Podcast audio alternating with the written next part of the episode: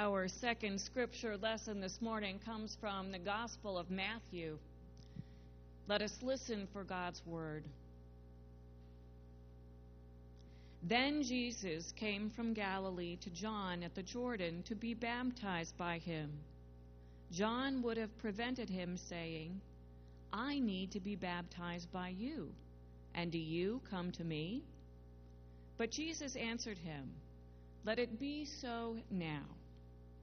For it is proper for us in this way to fulfill all righteousness. Then John consented.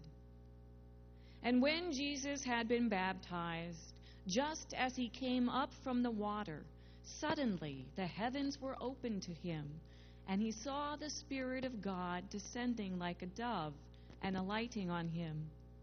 And a voice from heaven said, This is my Son, the beloved, with whom I am well pleased. The word of the Lord. Let us pray. Loving, holy, and gracious God, we come this Sunday on the baptism of the Lord, and we know that Jesus was baptized, and that we gather as baptized people. And yet, what does that mean? What does it mean for us to be your beloved? To be united in love and in a death like Christ and to rise in a life such as His. So come to us now and may your voice thunder over the mighty waters that we may truly hear your words of affirmation to us. And may the words of my mouth and the meditations of all of our hearts be acceptable in your sight, our strength and our Redeemer. Amen. One Christmas, my family and I had won a trip to, or we had actually bid one is a sort of generous word for when you bid on something and pay for it and get it at a silent auction. We had we had bid for an apartment in California. And so we all flew out to California and that apartment building had a underground garage. And the garage had an echo. And our kids were very young then, and so they loved making that echo in this cavern of a cement garage. And so every time we came down to get the car, they would play with the echo. And my three year old at the time chose the same words every time I love you, Mom. Mom, I love you which is amazing because she would also say at other times, You've ruined my life. At the age of three, nonetheless. And it was so wonderful to just be engulfed by that love. And isn't that what we want to hear from God? That we are so loved. I love you, my son. My daughter, I love you. Jesus certainly heard this. He went out to find John, baptizing people, washing them to prepare them to meet the Messiah who was coming into the world. And when Jesus found John, John knew that there was something backwards about this, and yet he consented because Jesus said, This is what is right for now. And Jesus went down into the Jordan River. I don't know how many of you have been to the Jordan River lately, but that is not a pure flowing stream of water. In fact, when you go and you look at the Jordan River, it is really muddy. It is really muddy. And Jesus went down into all of that mud and all of the chaos of that water and the death and the injustice and all of the sin of our own choices and the systems that kill us. And Jesus went down into that river, down into all of that. Once, when I lived on Long Island and was chaplain for the fire department, some of the firemen told me this story of how one very rainy, foggy night, a woman was driving on Cedar Beach, at, right next to the shore. And she drove to pick up her husband, and she couldn't find him in the dark and in the rain. And she became confused and drove out on a dock and then over the edge of the dock. And some firemen were there and saw all of this happening. And the mother, she had her baby in the car. The mother was able to get out, but she couldn't get the child out of the car seat. And a fireman ro- dro- dove down and got the baby and came up, car seat and all, just as that baby gasped for air. And I think that that is something of what God does for us. That we are, as humanity, drowning in injustice and unkindness and all of the things that kill us. God has watched us get lost in poverty and bitterness, and God sent Jesus to come down into that water and save us and pull us out. Well, Jesus, having gone down into the waters of the Jordan, as he comes up, the heavens break open, and there the Spirit of God pours out of heaven and onto him like a dove, and a voice from the heavens, which is a rabbinic phrase meaning an echo of a word uttered in heaven. Jesus hears this echo of a word uttered in heaven saying, You are my beloved Son, with whom I am well pleased. And the Hebrew translation is also, In whom my soul delights. And in that, we hear echoes of the prophet Isaiah from that servant song which Jim read for us. Here is my servant, God says, whom I uphold, my chosen, in whom my soul delights. I have put my spirit on him. He will bring forth justice to the nations. Jesus hears that echo of God's promise from the prophet Isaiah. And Jesus hears that echo of the voice of God that was over the waters at creation and brought forth light and life. And Jesus hears that echo of the words that God spoke to Abraham and Sarah, saying, Leave your family and leave your home and go to a new place, and I will bless you. And through you, I will bless all the nations of the world. And Jesus heard the echo of Moses' conversation with God when God called to Moses out of the burning bush and told him that he was to go down to Egypt and free the slaves. And this was the same voice that Elijah heard on the mountaintop, that still small voice where God said to Elijah, Elijah, what are you doing here? Go back and do the work that I have called you to do. The sound of God's voice changes people's lives. You are my beloved child. In you my soul delights. So, what do we hear when we celebrate baptism? What do we experience? Do we know that we have been pulled through the waters of death and saved for a life of meaning and purpose and joy?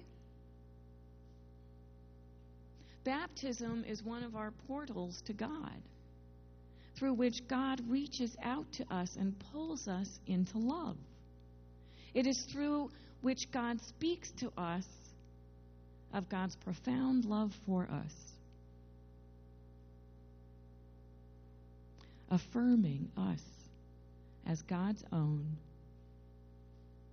united with Christ for a life of meaning and purpose, of service and self giving love. I have talked with people. I was raised and baptized Presbyterian, although in a Methodist church. But I have talked with people who were baptized as adults or as older children, and they can remember their baptism. And one woman in particular told me about her baptism in a creek and how the church went down all together with the pastor and how she went down as a young girl and was baptized by full immersion. And it wasn't just, I baptize you in the name of the Father and the Son and the Holy Spirit. This was, I baptize you in the name of the Father. Come up gra- gasping for air. And I baptize you in the name of the Son. Come up gasping for air. And I baptize you in the name of the Holy Spirit. Come up gasping for air. Now, this is something that you do not forget this person really had a powerful experience. And sometimes when we sprinkle water on infants, you gotta wonder if we're really celebrating the sacrament of baptism. Don't we sometimes want to have had that powerful experience that we can never forget that God has touched us with love? If we've been baptized as infants, we can't remember that we were baptized. And if we're lucky, maybe our mother or father will sort of remember. And if we're really lucky, there will be a baptismal gown, and our mother won't have put it away and moved and lost it. Um, no matter how hard she tries to find it and only has the booties.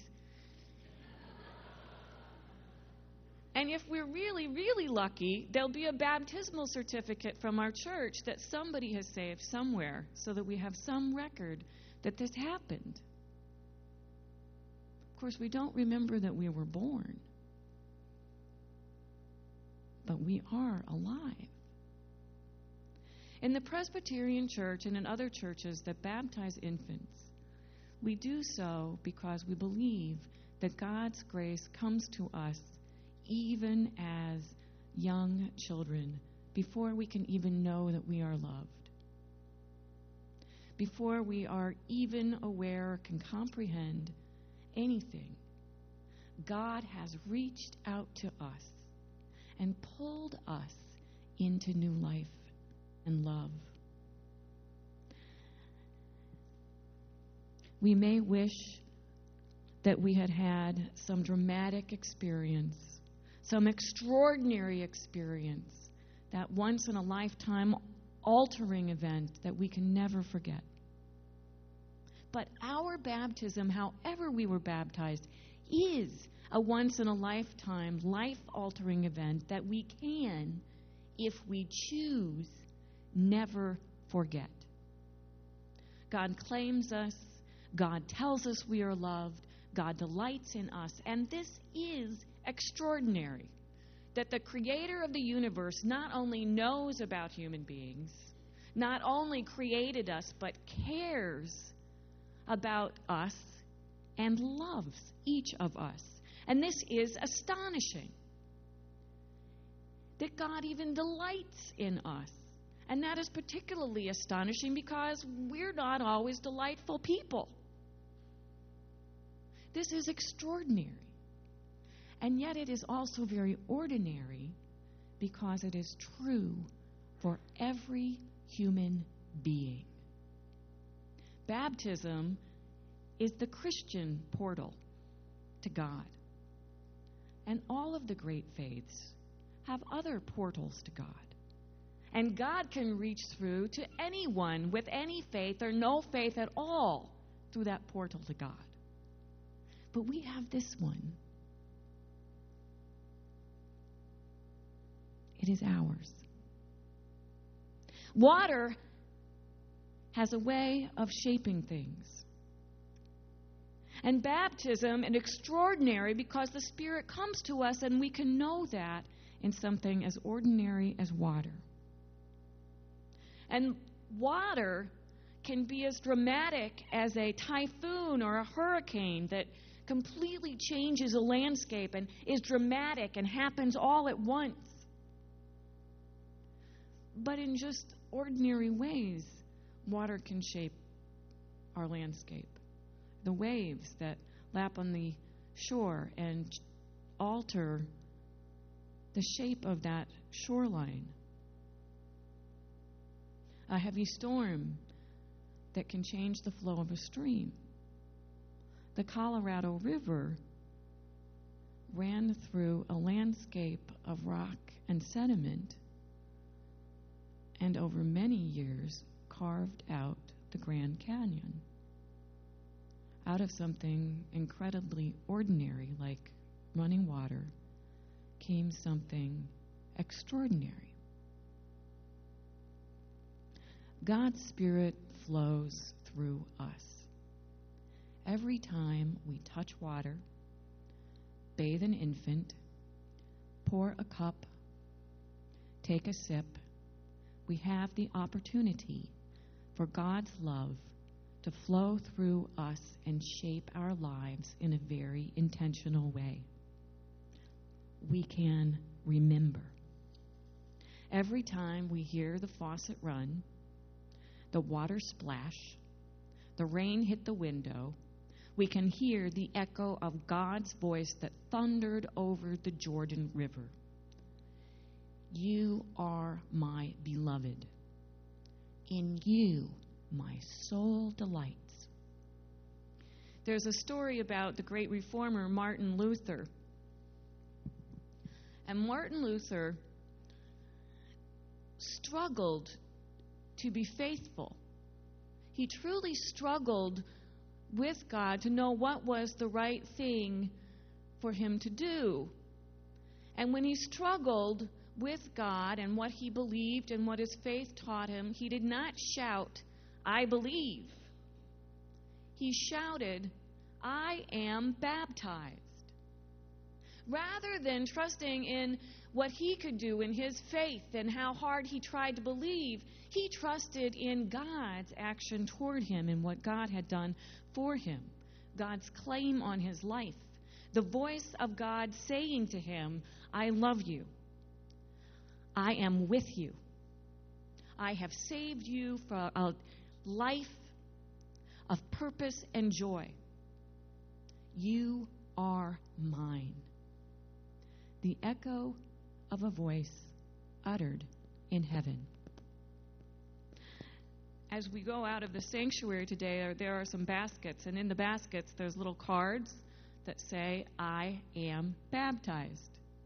So that you can join with Martin Luther and shout out, I am baptized. Tape it up where you can see it, or put it in your wallet, and say it every day, and let it shape you. Hear the echo of God's voice. I love you, my son. My daughter, I love you. In you, my soul delights. Amen.